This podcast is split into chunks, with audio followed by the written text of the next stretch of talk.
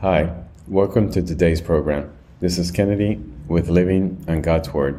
Today we're going to be reading 2 Chronicles chapter 6 from the Jesus Bible NIV edition. Review key takeaways and end our session with a prayer. Then Solomon said, The Lord has said that he would dwell in a dark cloud. I have built a magnificent temple for you, a place for you to dwell forever.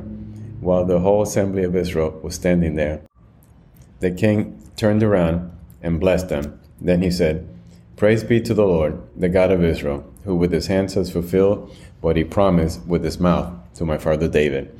For he said, Since the day I brought my people out of Egypt, I have not chosen a city in any tribe of Israel to have a temple built so that my name might be there, nor have I chosen anyone to be ruler over my people Israel.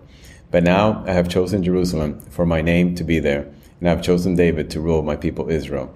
My father David had it in his heart to build a temple for the name of the Lord, the God of Israel.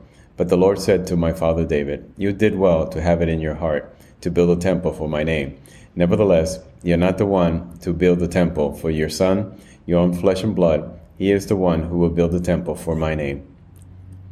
The Lord has kept the promise he made. I have succeeded David my father, and now I sit on the throne of Israel, just as the Lord promised and have built a temple for the name of the Lord, the God of Israel. There I have placed the ark, in which the covenant of the Lord that he made with the people of Israel.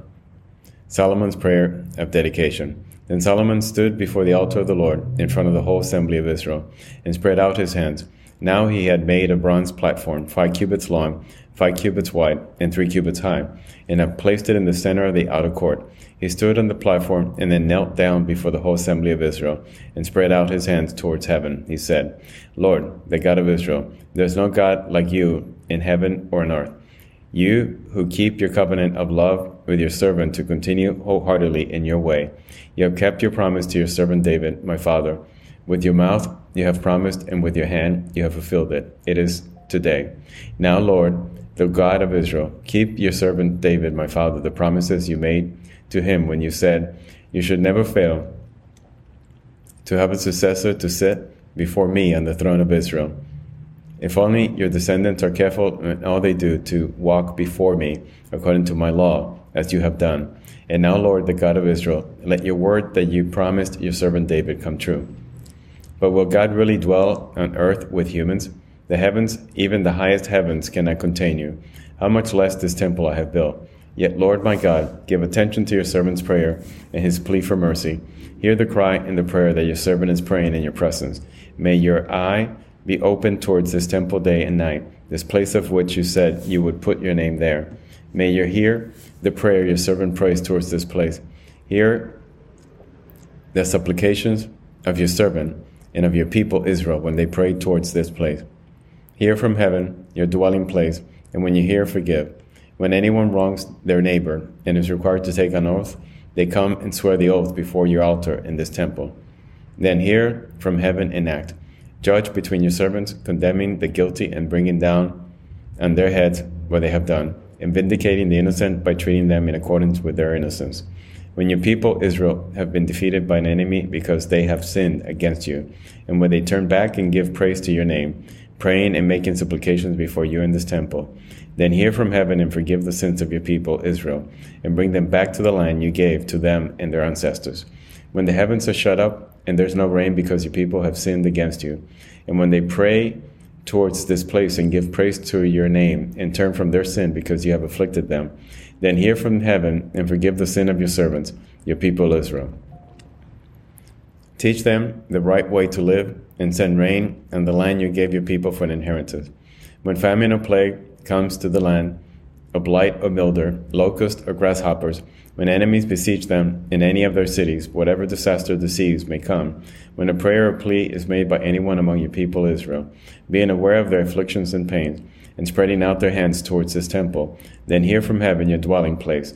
Forgive and deal with everyone accordingly to all they do, since you know their hearts, for you alone know the human heart. So they will fear you and walk in obedience to you all the time they live in the land you gave our ancestors.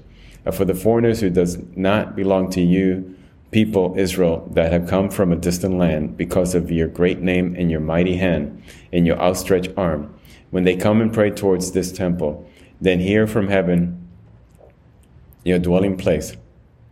Do whatever the foreigner asks of you, so that all the peoples of the earth may know your name and fear you, as do your own people Israel, and may know that this house I have built bears your name. When your people go to war against their enemies, wherever you send them, and when they pray to you towards this city you have chosen, and the temple I have built for your name, then hear from heaven their prayer and their plea, and uphold their cause. When they sin against you, for there is no one who does not sin, and you become angry with them and give them over to the enemy, who takes them captive to a land far away and near. And if they have a change of heart in the land where they are held captive, and repent and plead with you in the land of their captivity, and say, We have sinned, we have done wrong, and acted wickedly. And if they turn back to you with all their heart and soul in the land of their captivity, where they were taken, and pray toward the land you gave their ancestors, towards the city you have chosen, and towards the temple I have built for your name, then from heaven, your dwelling place, hear their prayer and their pleas, and uphold their cause, and forgive your people who have sinned against you. Now, my God, may your eyes be open and your ears attentive to the prayers offered in this place. Now arise, Lord God, and come to your resting place, you and the ark of your might. May your priest, Lord God, be clothed with salvation. May your faithful people rejoice in your goodness. Lord God, do not reject your anointed one. Remember the great love promised to David your servant. This is the end of Second Chronicles, chapter 6. So we see here Solomon's prayer of dedication for the temple, a long prayer and a beautiful prayer. So let us pray accordingly. Father, thank you so much for building that temple thousands of years ago. Thank you, Lord, for allowing David's son Solomon, King Solomon, to build that temple in your honor. We know it was you, Lord. You just used us as your instrument to build that temple. Father, we praise you and we ask that you forgive us trespasses and that when we pray in repentance that you have mercy on our soul and forgive us. We pray this in Jesus' name. Amen. This concludes today's reading interpretation of Second Chronicles chapter 6. We hope that you will join us again tomorrow. God bless you. This is Kennedy, your brother in Christ, always.